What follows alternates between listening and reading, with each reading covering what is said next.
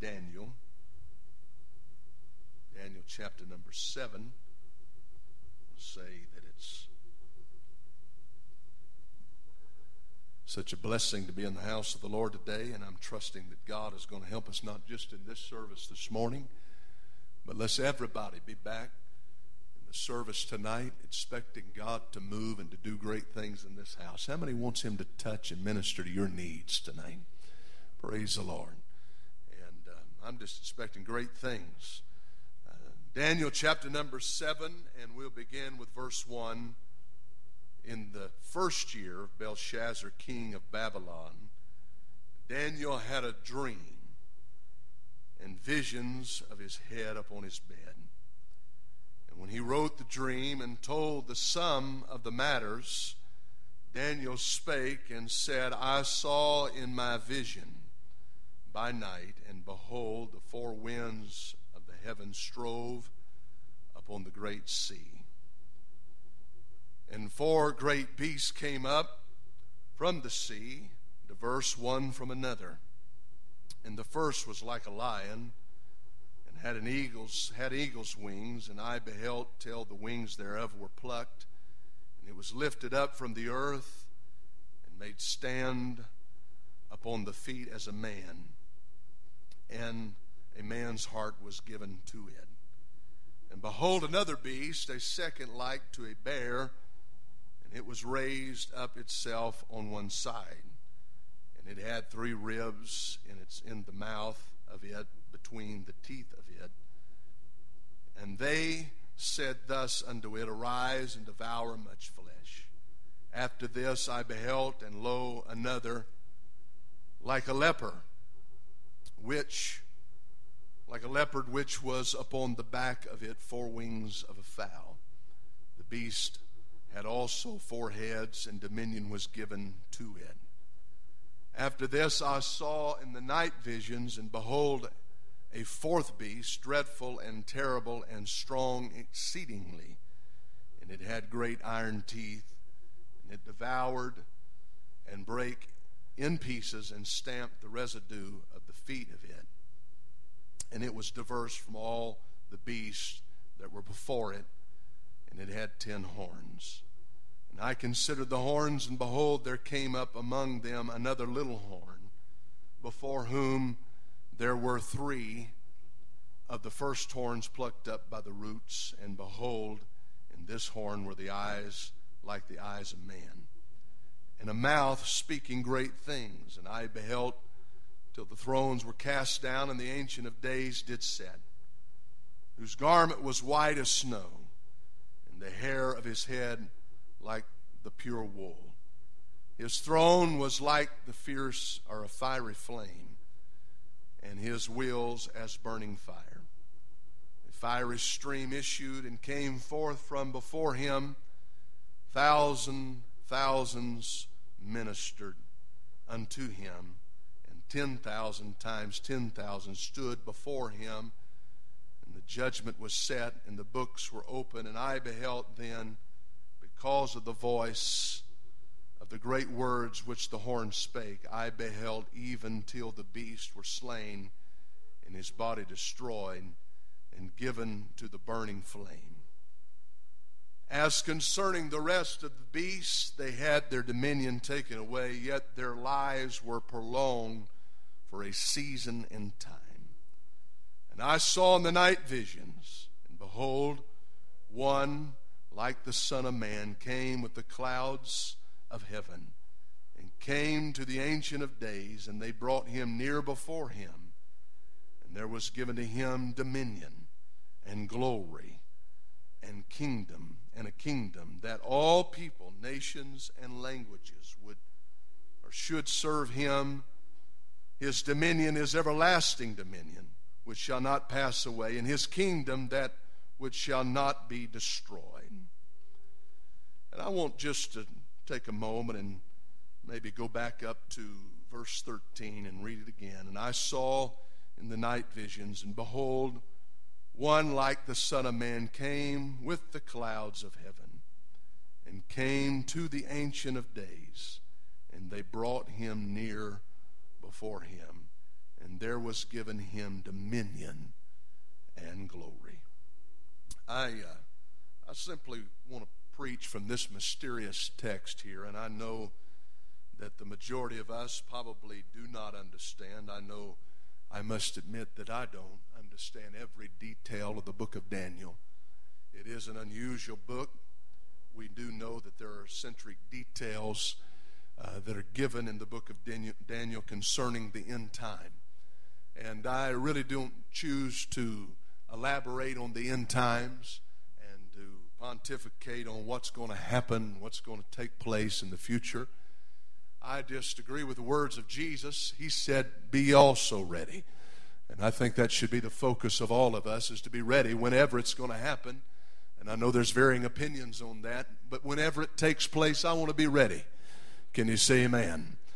But I want to take from this and preach for just a little while this morning. Just keep looking. Just keep looking.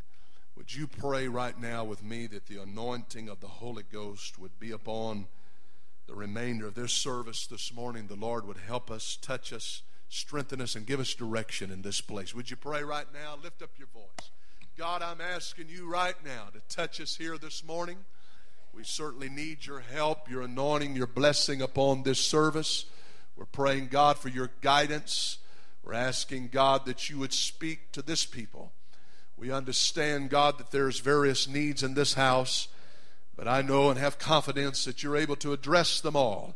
In Jesus' name, we thank you and praise you for it. Would you lift up your voice and let's praise the Lord together again? Hallelujah. Praise God. Praise God. Amen. Thank you for standing. You may be seated. Just keep looking. We know by a simple perusal of this prophetic book that its main character and the writer of this book, Daniel, had a extraordinary relationship with the Lord. How many would agree with that? We read the story of his life. There are certain accounts that we've heard from the time that we were Sunday school children and how that the Lord miraculously worked for Daniel. We read about his determination.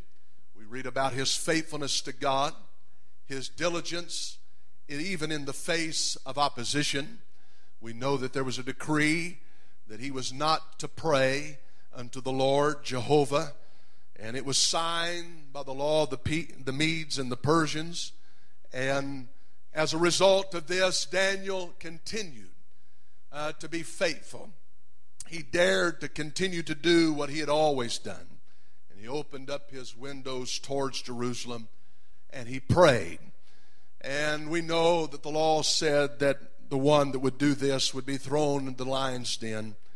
And even though reluctantly the king did throw him in the lion's den, the Lord kept him in the midst of this, what was intended to be judgment upon Daniel. God kept him for his faithfulness, his determination, and his diligence, even in the face of opposition. And this is a testimony to all of us that if we'll be faithful to God, that God always helps us and He'll always keep us, and that He is also faithful to come through for those that are faithful to Him.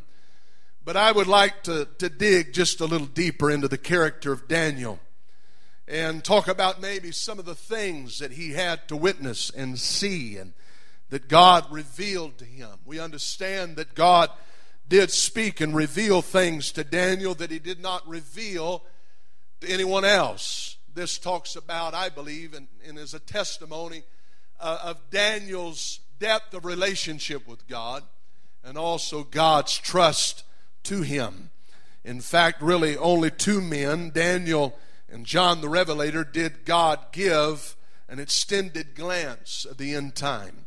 If you want to study, if you want to understand anything about the end time, you go to the book of Daniel or you go to the book of Revelation and uh, that's where all of the eschatology scholars go to understand end time events. And even then, it's cryptid. Even then, sometimes it's elusive. And there is many uh, different opinions that can emerge from reading uh, this particular passages that are given as prophetic passages in the Word of God. And again, I'm not here to discuss eschatology, but that God would entrust a man to see these things that would be even thousands of years into the future.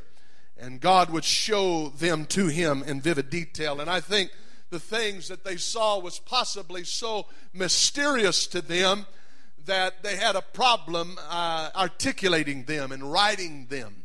There's certain things when you write uh, and, and you begin to try to articulate them, it's hard to describe what you're seeing in your mind's eye. And I'm sure that that was the situation with Daniel and also John the Revelator.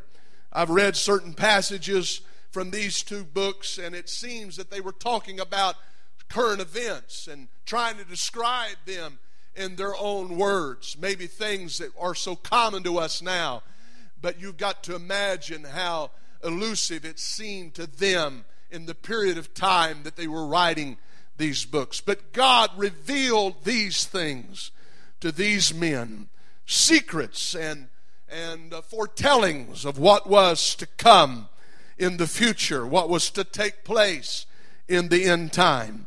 And here in chapter 7, Daniel has a very eccentric dream about the last days. Daniel is observing various empires that would rise and fall, and now has, as time has unfolded, and we look back and study history, we can see a little more in detail what he was envisioning.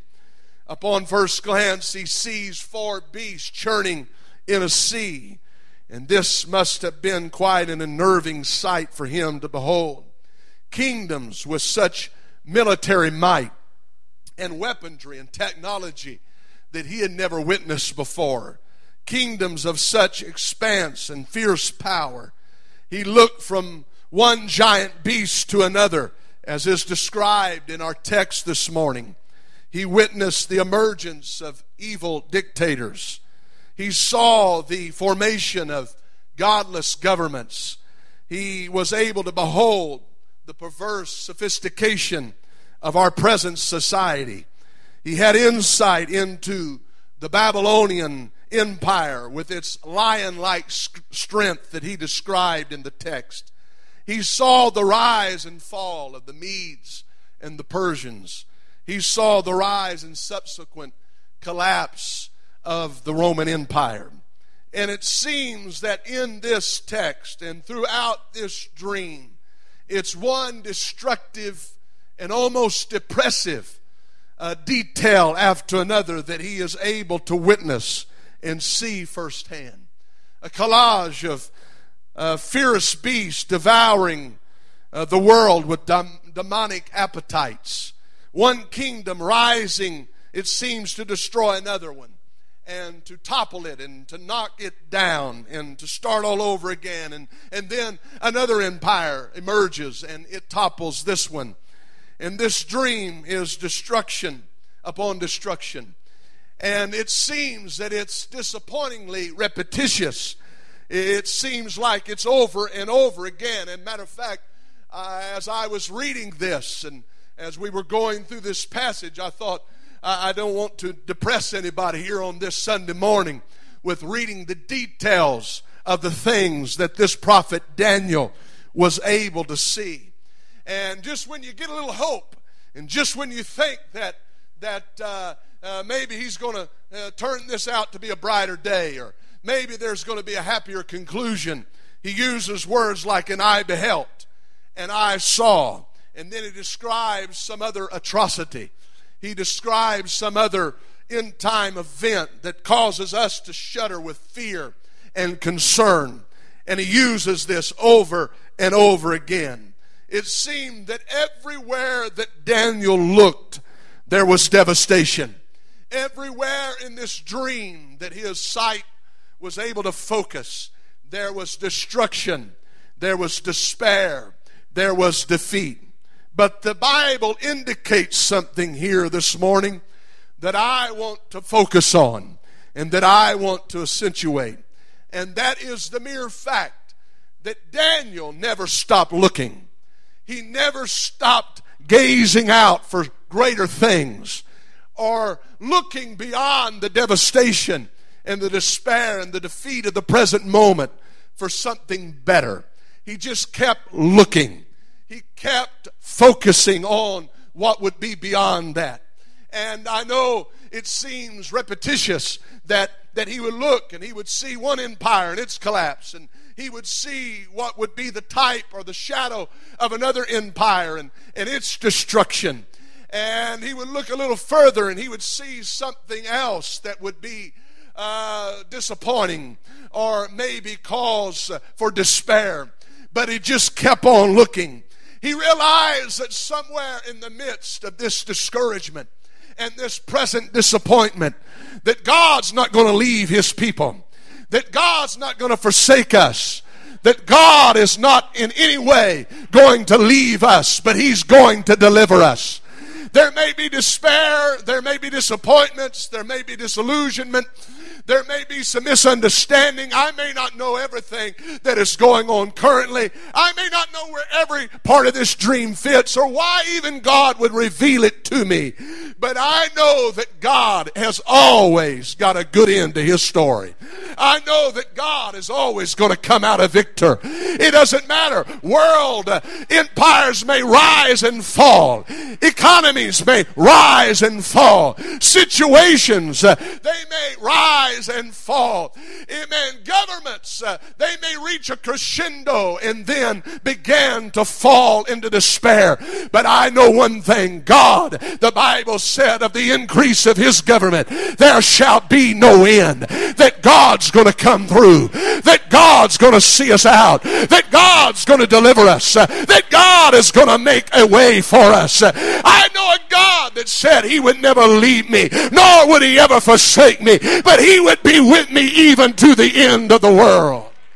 So what am I going to do? I'm going to keep cupping my hands uh, to my brow and I'm going to keep looking. I'm going to keep searching. I'm going to keep asking. God, is there something more that you want to reveal to me? Is there something greater? Is there something better that you want to show us? Because I know that you've never left your people in despair. You've never left them to wallow in discouragement, but you've always lifted them up. You've always shown them a better way. You've always always came through with deliverance. Somebody ought to clap your hands and praise the Lord right now.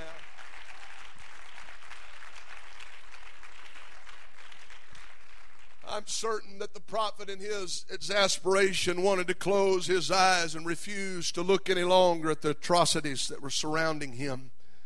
But he just kept looking. And eventually, the scripture does tell us that God did not conclude this dream with despair. This dream did not turn out to be a nightmare that Daniel perhaps thought at first it was going to be.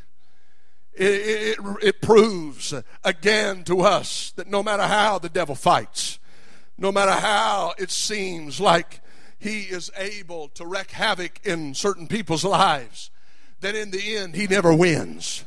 I said he never wins. Come on, you need to be reminded of that here this morning.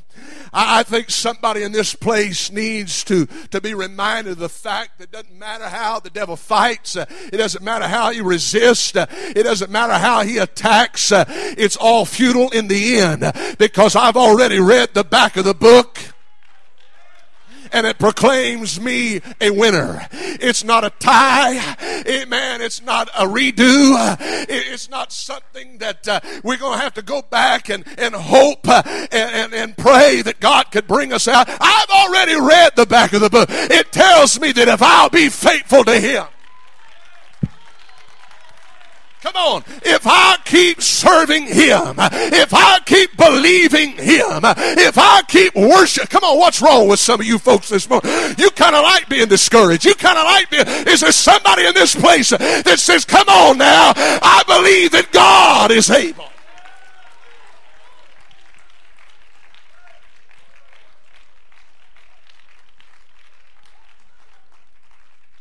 Amen. He made up his mind. I'm just going to keep on looking. Be, look beyond the carnage. I'm going to look beyond the blood-stained swords of battle. I'm going to look beyond the valleys of indignation. I'm going to look beyond the battlefields that are strewn with fallen soldiers. And I am going to see that one that is able to bring us out in victory. Amen. That one that is able to help us to overcome. It's been my observation that the enemy it spends a whole lot of energy and effort endeavoring to keep people focused on something that may seem like at first to be a defeat.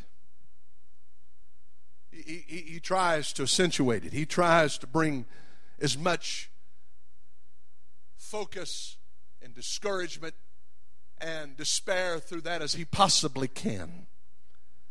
He tries to disappoint people to the point that they would quit looking, they would quit searching, they would quit believing, they would quit reaching, they would quit praying. Come on, think about it in your own personal life.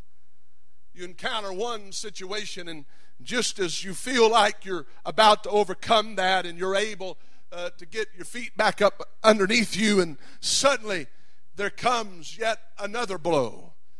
And you're rocking and reeling, trying to get your spiritual equilibrium back, and you finally, almost punch drunk, are able to get back in the battle, and then comes another blow. And if we're not careful, we'll become so focused on our wounds. We'll become so focused on the attack of the enemy. We'll forget whose side we're on. We'll forget who's fighting with us. Come on now. Now I understand we got to be willing to fight. I understand we got to be willing to be engaged in the battle. I understand we got to be willing to get in the ring. But I also understand that we're not the only one fighting in this battle. We got the champion on our side. We got the title holder on our side. Come on, greater is he that is within me than he that is in the world. I just want to remind somebody today again. I, I, don't know how many rounds this fight's going to go, but I know who's going to come out a victor. I know who's going to win the conquest. I know who's going to come out as a victor in the battle.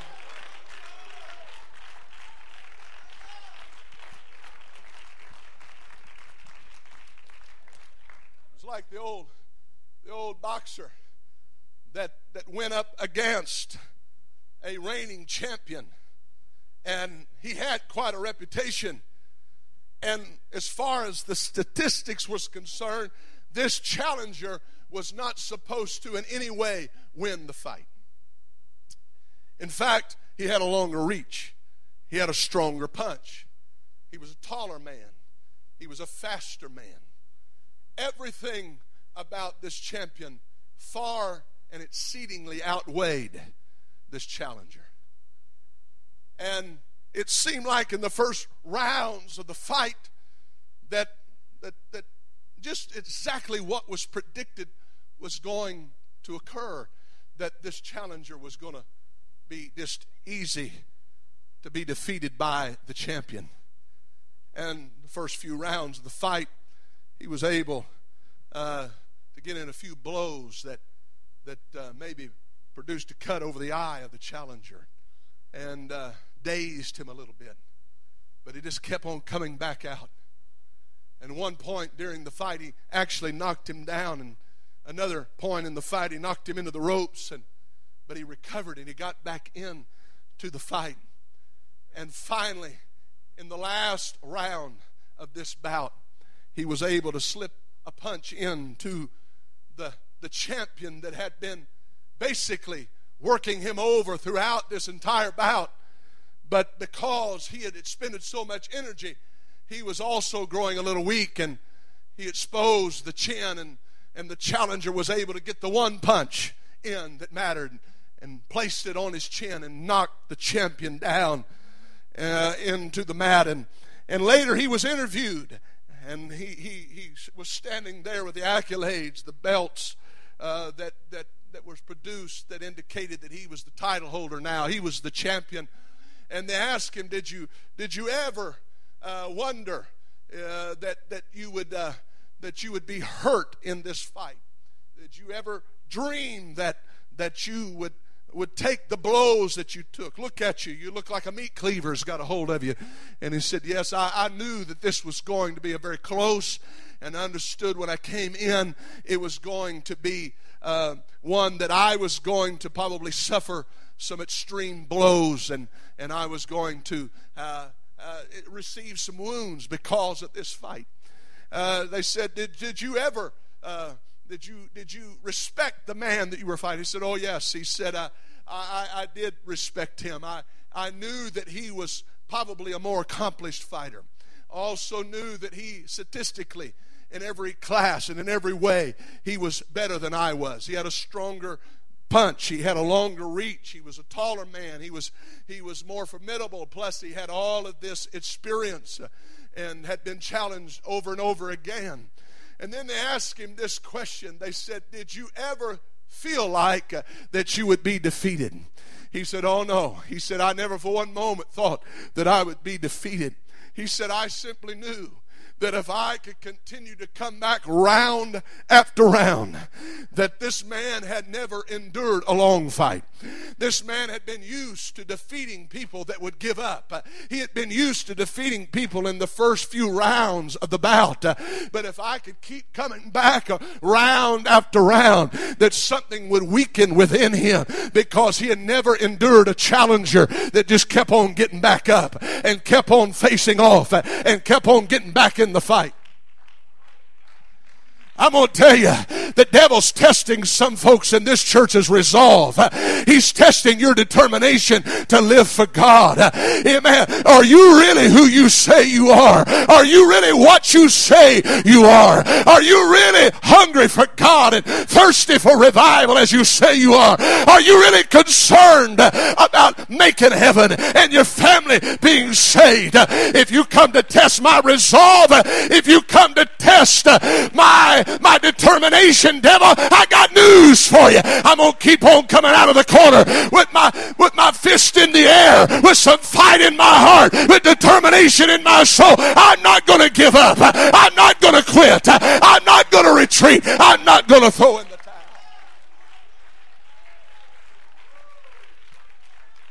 Come on. He never promised uh, that it wasn't going to be a fight. Uh, he never promised uh, that it was all going to be easy. He never promised uh, that you wouldn't take on some wounds. Uh, he never told you that the devil wouldn't get a few blows here. But if you keep getting back up uh, and going out of the ring, you can be a victor.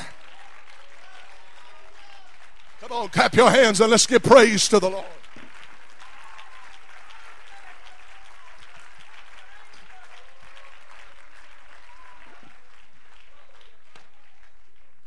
You got to be careful that you don't let what you see affect your faith.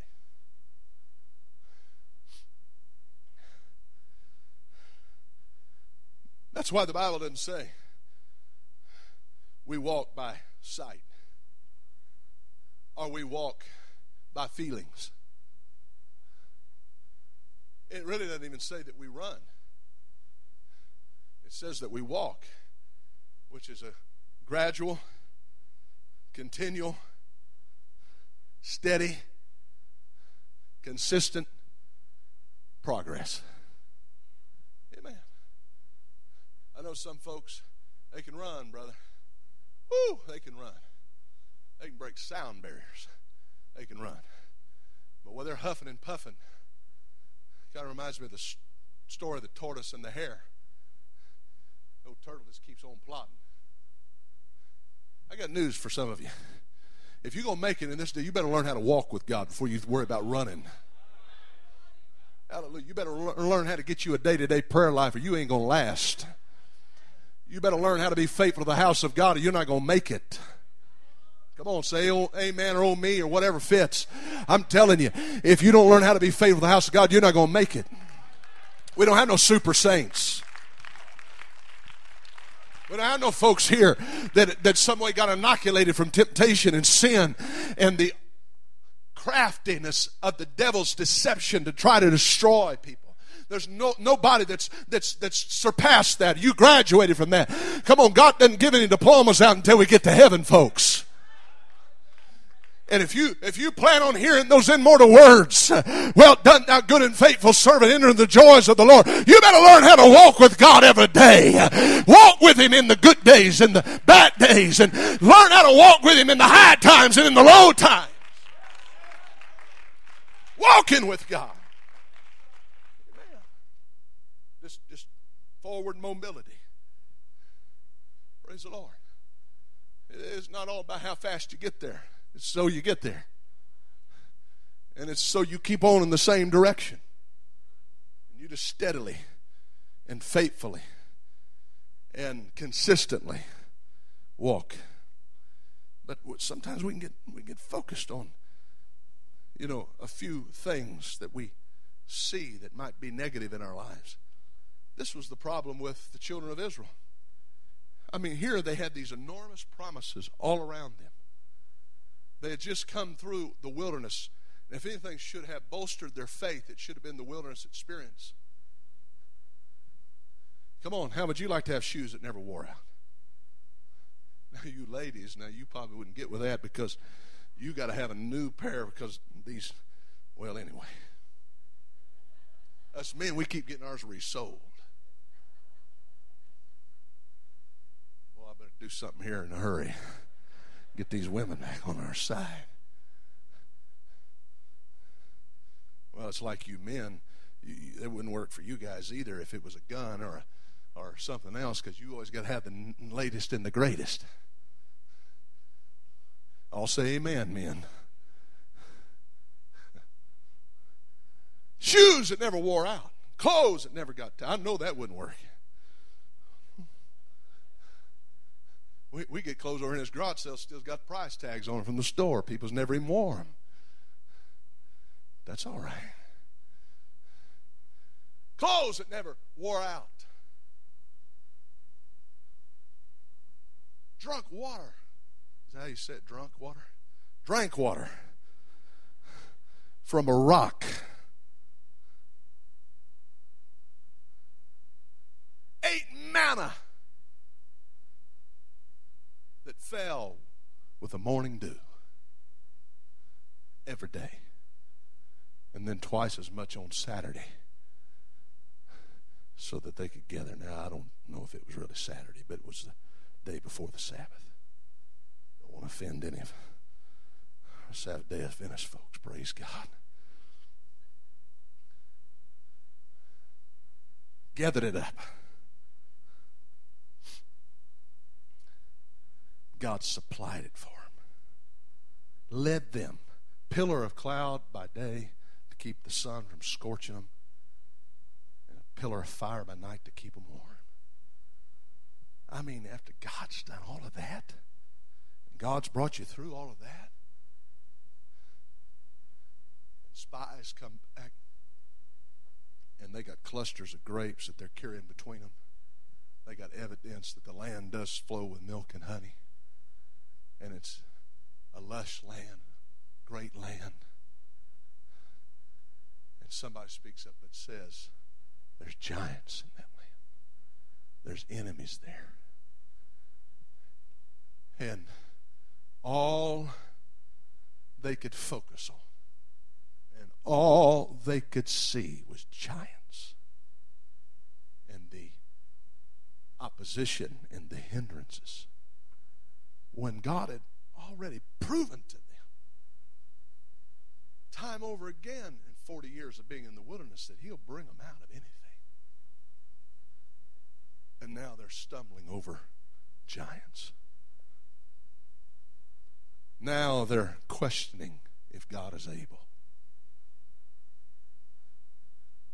I'm telling you, when God has brought you out, when God has done so many great things in your life. Don't start questioning God. Don't start saying, well, I don't know. But it was Joshua and Caleb that was able to look beyond giants and look on past walled cities and the sons of Anak and said, We kept on looking and we saw milk and honey we saw a land that God has promised, and we believe that God is well able to help us to possess it. Hallelujah. Is that what they said? We are well able to possess it. Sometimes you just got to keep looking. I said you got to keep looking. Abraham, uh, in his life, there were there were points of of, of dis, just total disappointment. I mean, you consider Lot, you consider uh, his his whole deal with having to be patient with the promise of God coming and being fulfilled in his life. And you look at that, you look at at some of the disappointments that he had to endure and the situations that he had to go through, but he's still called the father of the faithful. And I find that there are three distinct times in Abraham's life where he lifted up his eyes. First of all, in Genesis 18, he lifted up his eyes when he was there in the plains of Mamre, and he saw those three angels coming to him. And, and they came at a, at, a, at a time when he critically needed them to come. It was a time when he was discouraged over the sin of Sodom and Gomorrah and, and what was happening there with his family Lot being in those cities. And, and he said, he, he, desperately needed a confirmation from God, and God uh, allows these three angels to come to where he is, and he lifts up his eyes and, and he sees them, and they they again announce to him that his wife, though she is steeped in years and, and he is an old man, they're going to have a boy, they're going to have a son, and he renews this promise uh, in the ears of Abraham and reminds him one more time of what God is going to do.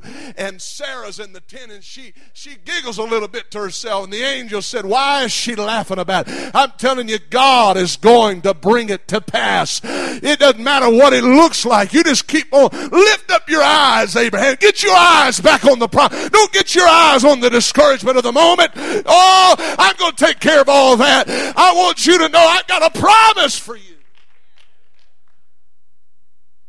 Second time he lifted up his eyes was when he was with Isaac, who was just a lad, and he had his servants along with him, and they were trudging up Mount Moriah, and he was to offer him as a sacrifice. And the Bible says that he lifted up his eyes and he saw a place afar off. It was a place of worship. Little did he know that that, that particular place, God was going to reveal some things to him that he had never seen or experienced before. That this was going to be a special place. Matter of fact, this place of worship was going to be a place that was going to be remembered. This would be the site where the temple would be built. This was always going to be now and forever a significant place for the people of God, a place that represented worship. And it was Abraham that first saw that place. It was Abraham that was able to lift up his eyes. Uh, can you imagine God's asking him to do something that was the most difficult thing that God could have asked anybody to do to sacrifice his son? But he said, Lift up your eyes and look over there. There's a place of worship. That's the place I'm leading you to. And it's there that I'm going to renew some covenants to you. It is there that I'm going to, I'm going to make that place, that particular place, a place of revival, if I could say it that way. Come on, get your eyes off the present discouragement. Get your eyes on that place of revival. Keep on looking. Keep on searching. Keep on believing.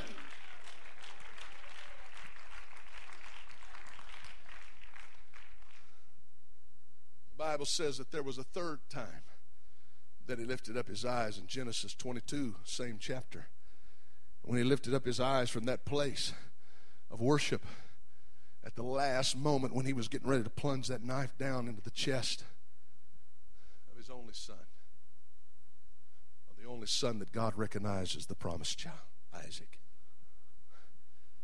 He's getting ready to plunge that knife, and his hand is stayed by an angel. And so he lifts up his eyes. And he sees that there's a sacrifice caught by the horns in the thicket over there. And it's then that he understands that God is Jehovah Jireh my provider. Come on, some of you right now may be in straits financially.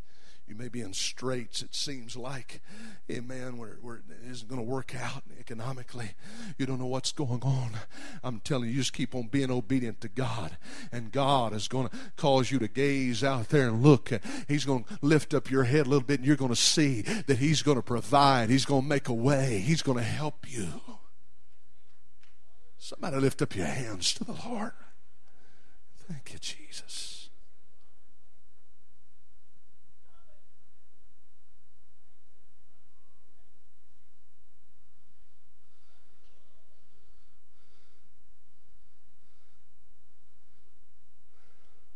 Woo. My God, I feel the Holy Ghost. Just keep looking. Keep looking. That's what that was the that was the whole success story of Job in the end was that he just kept on looking. He said, I, looked before me and I looked behind me and I looked to my left and I looked to my right. He said, I, I couldn't, I couldn't see him, but I know my Redeemer lives. I'm just to keep on looking. I'm to keep on believing. I'm just to keep on trusting God. I'm just to keep on worshiping. I'm to keep on searching for him because if I search long enough, I'm to find him.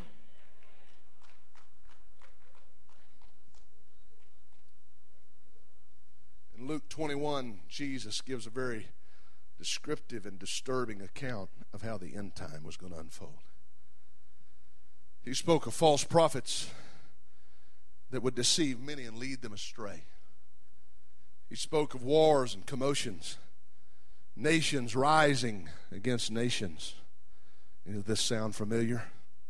Great earthquakes in divers places. Read your newspaper famines, pestilence, fearful sights and great signs, persecution, betrayal of friends and family, great wrath, people falling by the edge of the sword. Listen, men's hearts failing them. And he goes on. And the more he goes on, and the more descriptive he gets, the more it seems like he's reading the daily newspaper in the 21st century. And he describes it in detail. And that's where we're living. And then he gets down, and it seems like it seems like all hope has vanished. He gets down in verse 28. And this caused me, when I read it today, my heart to nearly jump out of my chest and joy to come to my spirit. He said, And when these things begin to come to pass, then look up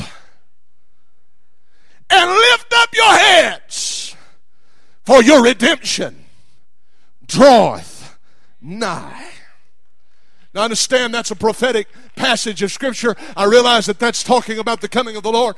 I realize that that's talking uh, about the times that are yet to unfold. I realize that that could very possibly be talking about us in the next weeks, months, or whenever it is that the Lord shall come. But I also believe that there's a double meaning here. That, that when despair surrounds you, lift up your head, look up, because somewhere God is to be found. Somewhere Jesus, you'll find Him. He's going going to be there. He's not going to let you walk there alone. He's going to help you. Lift up your head. Look out. I'm going to be there. Don't, don't get surrounded by this right here so that you get tunnel vision. Look up. Lift up your head. Look out. Ah, your redemption is drawing nigh.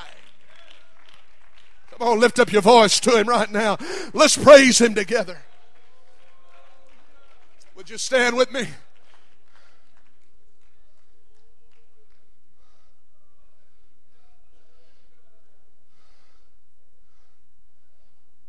Brothers, could you help me with this screen? Give me Revelation chapter 20.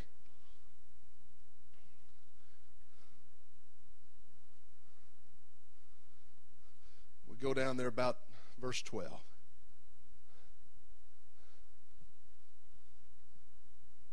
You know, John the Revelator saw a lot of disturbing things. He saw things in the end time that still, I mean, are horrific and hard to describe. He said in verse 12 of chapter 20, And I saw the dead, small and great, stand before God, and the books were open. And another book was open, and which is the book of life, and the dead were judged out of those things which were written in the books according to their works. And the sea gave up the dead which were in it, And death and hell delivered up the dead which were in them. And they were judged, every man according to their works. And death and hell were cast into the lake of fire. This is the second death. And whosoever was found, not found written in the book of life, was cast into the lake of fire. He just described hell, folks. He, he's talking about judgment. He's talking about those that, that chose, made a choice not to live for God. But he says, and it's almost like he turns on a dime. And he said, I don't want to leave this out. I didn't, I didn't stop seeing with the bad. I didn't stop seeing with the judgment. I didn't stop seeing with hell and the lake of fire and the second death. He said, I looked a little further. And he said, And I saw a new heaven and a new earth. For the first heaven and the first earth were passed away, and there was no more sea.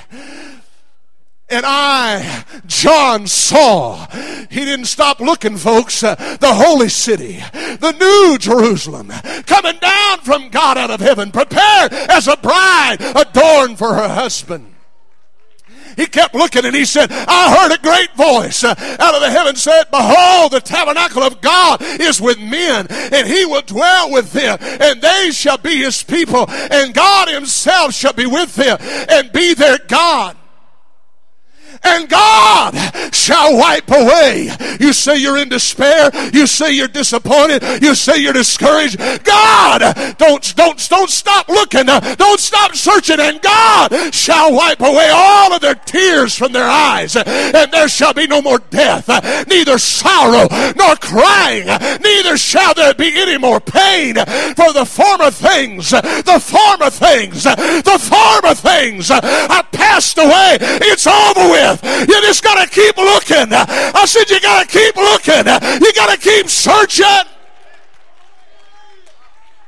Somebody lift up your voice to God. Let's praise Him right now.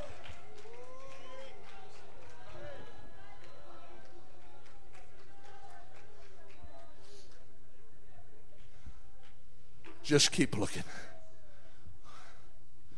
Amen. You say, well, there's times I don't feel like praying. That's how the devil wants you to feel. There's times it's hard for me to go to the altar. There's times it's hard for me to raise my hand. It's time that it's hard for me to believe God again. I know there's times you don't feel like it.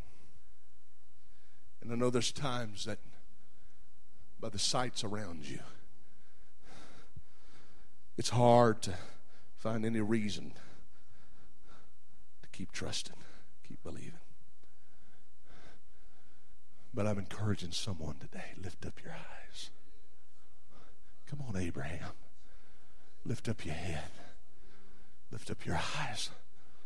I got something I want to show you. Your greatest victory is just beyond what seemed to be defeat, what seemed to be disappointment and despair and heartache and trouble. I'm telling you, your greatest victory is just right out there. Just don't quit looking. Don't quit looking. Don't quit looking. Don't quit looking.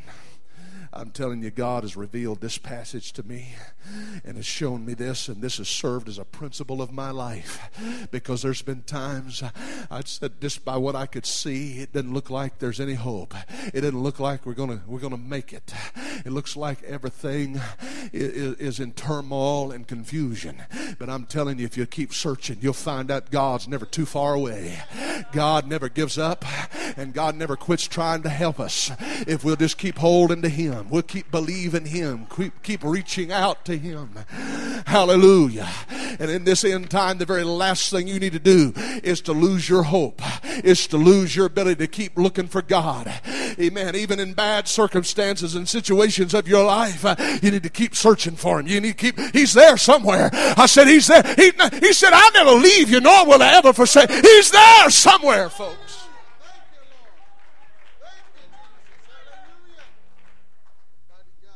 Come to ask somebody today. I'm not asking you to respond to this altar call out of feeling. I'm not asking you to respond to this altar call because of anything inspiring in your emotions. But I'm asking you simply based on the principle of God's Word that if I'll just keep looking, God's got a miracle somewhere for me. If I keep searching and keep pushing beyond, that God has an answer for me, that God has hope for me somewhere. I'm going to keep looking. I know when I look at the circumstances of my family, it doesn't look like I should keep going on, but I'm going to keep looking. I know at first glance when I look at the situations that are taking place in my financial landscape, it seems like I might as well give up. But I'm asking you, keep looking. Keep looking. Keep looking. Come on, reach out to God, saints. Let's talk to the Lord. Let's seek the face of God. Hallelujah, hallelujah, hallelujah. Come on, I believe some old things are going to be passed away. And you're going to see something new on the horizon. You're going to see some fresh hope. Amen. God's going to give you a fresh vision. Hallelujah. Come on, this new year, God's going to open up your eyes to new things. You're going to see things that you've never been able to see heretofore. Come on now. Keep reaching out to God. Keep looking for Him. Keep searching for Him this morning. Keep your perspective today. Hallelujah. Don't give up. Hallelujah. Hallelujah. Hallelujah. Hallelujah. Open the eyes of my heart, Lord. Open Thank you, the eyes Jesus. of my heart. I want to see. Oh, yes. Hallelujah. Hallelujah. Hallelujah. I want to see. Praise God. Praise God. Open the eyes Oh, of my oh, yes, heart, yes, Lord. yes. Open God, open up my heart. to whatever you've got for me. Thank you, Jesus. Thank you, Jesus. Oh, hallelujah, hallelujah, hallelujah. Come on, let's get around and pray for one another right now. Let's get around and pray for one another right I want to see you. I want to see you. Open the eyes of my heart, Lord. Open the eyes of my heart.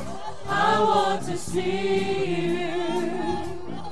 I want to see you. To see you high and lifted up shining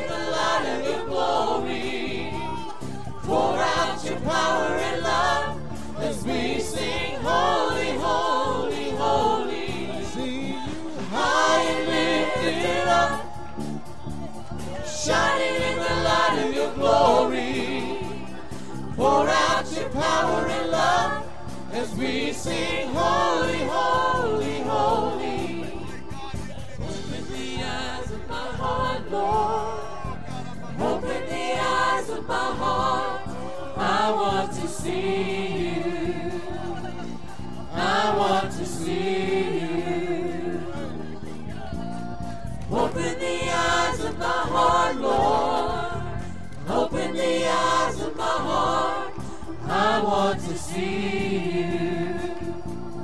I want to see you. To see you up, shining in the light of your glory. Pour out your power and love as we sing, Holy, Holy.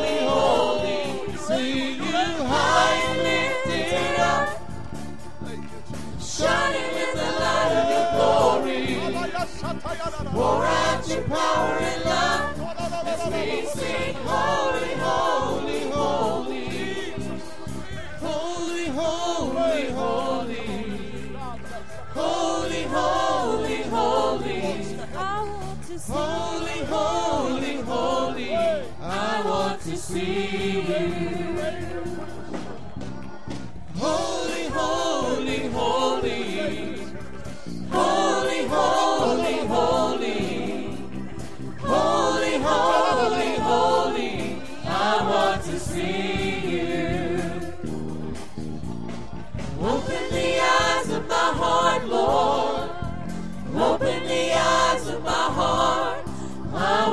see you.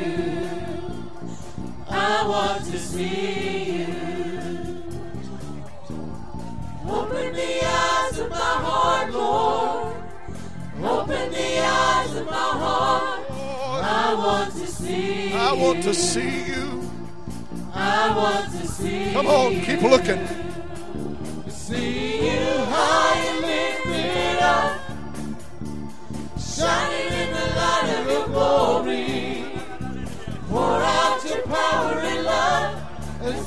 holy, holy, holy.